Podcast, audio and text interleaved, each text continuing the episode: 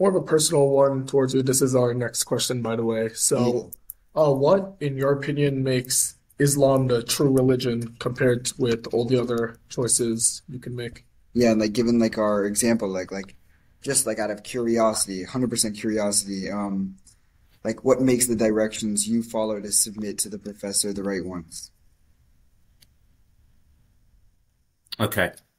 Uh, if I were to like decide like am I really following the right instructions? Is Islam the true religion? There are a bunch of questions that I could ask that are completely valid, but to me the three most fundamental questions are does it believe in one God? Is there consistency and centrality of message in the religion? And is there validity to the prophet? So, on to the first question about does it believe in one God?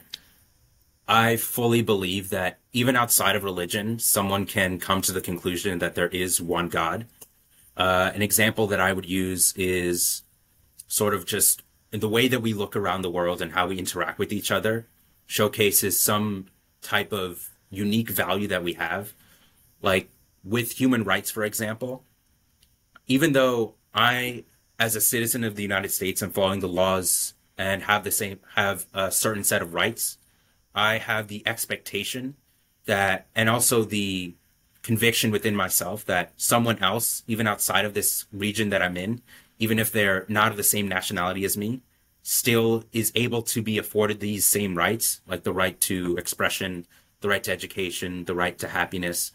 Like the way that we came about human rights, it has to come from some unique value that we place on humanity. Because I can't just say, all right, these are the rights that I believe I should have. So everyone else, like, you know, should follow these rights. But then someone else is like, but in our culture, we have more emphasis on the family. So these should also be our rights and so on and so forth.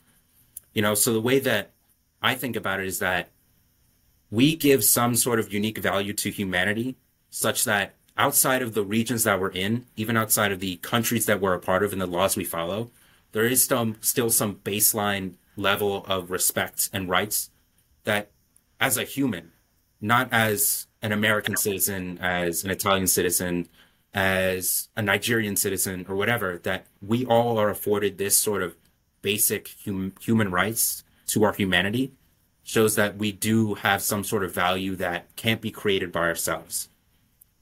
And with the notion of just one God rather than several, as I said in the preview a little bit, that, you know, if there were multiple gods, there wouldn't be some way for them to reconcile on differences of opinion or differences of conviction. So just in case no one saw that, that you didn't, uh, whoever's watching this didn't see the preview, I gave the example of if one god wanted trees in the ocean and one god wanted trees on earth, how would they resolve this situation? Yeah the way that would work is either one of them would submit to the other and say, okay, fine, you know, we can have trees in the ocean or trees on land, or they would end up fighting over it in, in a way to sort of get what they want out of it.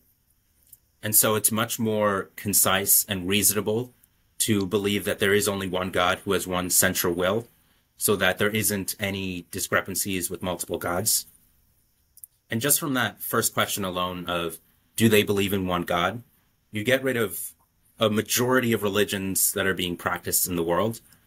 And even to the extent that I would say you even get rid of Christianity in the running of this true religion status. The way, the reason why I say that is because of what I said earlier of the emphasis and almost deification of Jesus, uh, peace be upon him.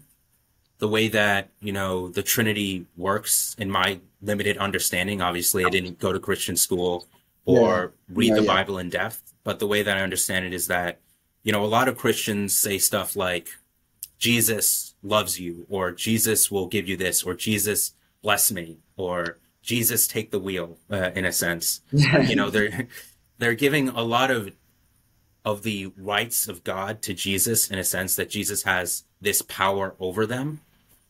And so the way that works, that I understand it, is that either Jesus is the Son of God or some sort of progeny of God, or Jesus is God Himself, just in a different form. Disregard um, in refuting the point about Jesus being the Son of God, if Jesus is the Son of God, that would mean that Jesus has some powers that God doesn't have, that God gave to Jesus. And once you do that, you get rid of God being one. Because if God has all these powers, but he gives some of them to someone else, then you're essentially creating two gods.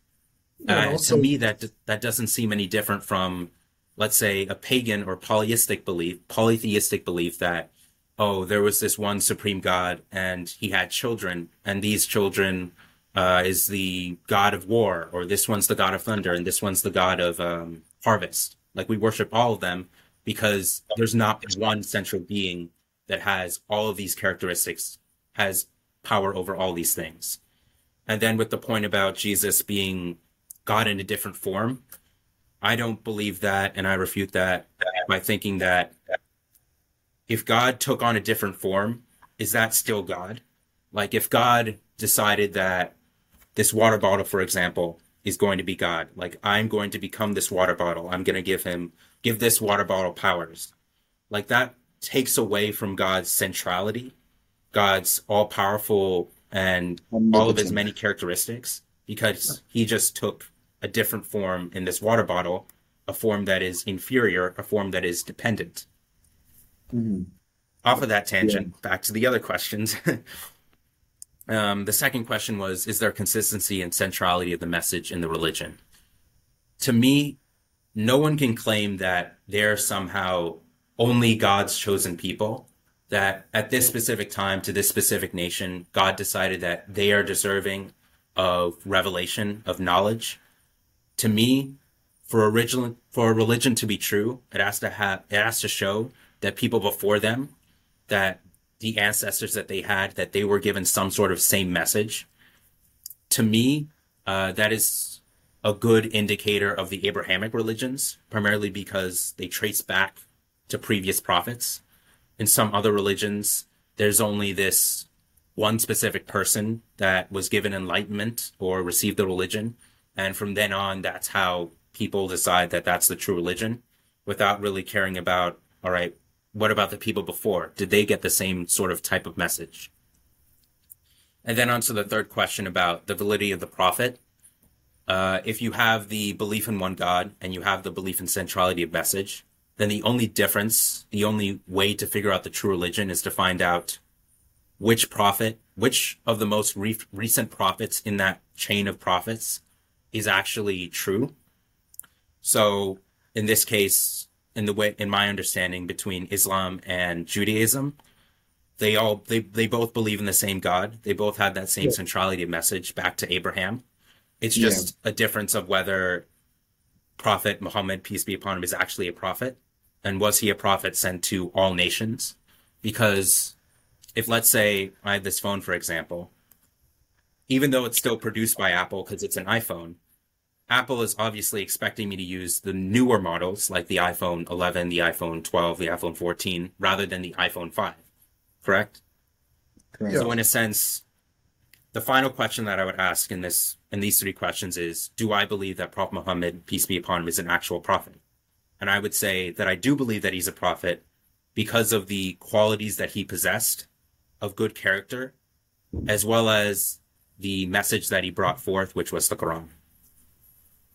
Yeah. I think I think like that's a fantastic response. And I think like something that can be taken away from like all of this, whether or not you believe in whatever religion, I think is is like the fact I really enjoyed like your point about the inalienable human rights, and um, that's something you read about like in, in John Locke's uh, two treaties uh, upon government, um, and in anything in almost any Enlightenment period, because that's where that's where you begin begin to understand, like kind of it's kind of like a conscious period where you begin to understand everything, and and the fact that we have like an inalienable set of rights, sorry, um, means like that if you're born with them, someone's had to be someone had to be Someone had to have given them to you because if not, it wasn't something that you were just learned of or or able to acquire. It was something that was there from birth, which would, must have been given by something else. Yeah. Also, uh, I really like the uh, the line of reasoning that you employed. You started at the uh, broadest statements. You know, okay, monotheism, and then from there worked yourself up which I think is something that can be applied with uh, all religions and not even just religion, just epistemology. Just is this true? Is this not true? How do I know? How do I not know? Uh, so yeah, th thank you for that. It was a great answer. Yeah, and I like the deductive reasoning. Um, yes.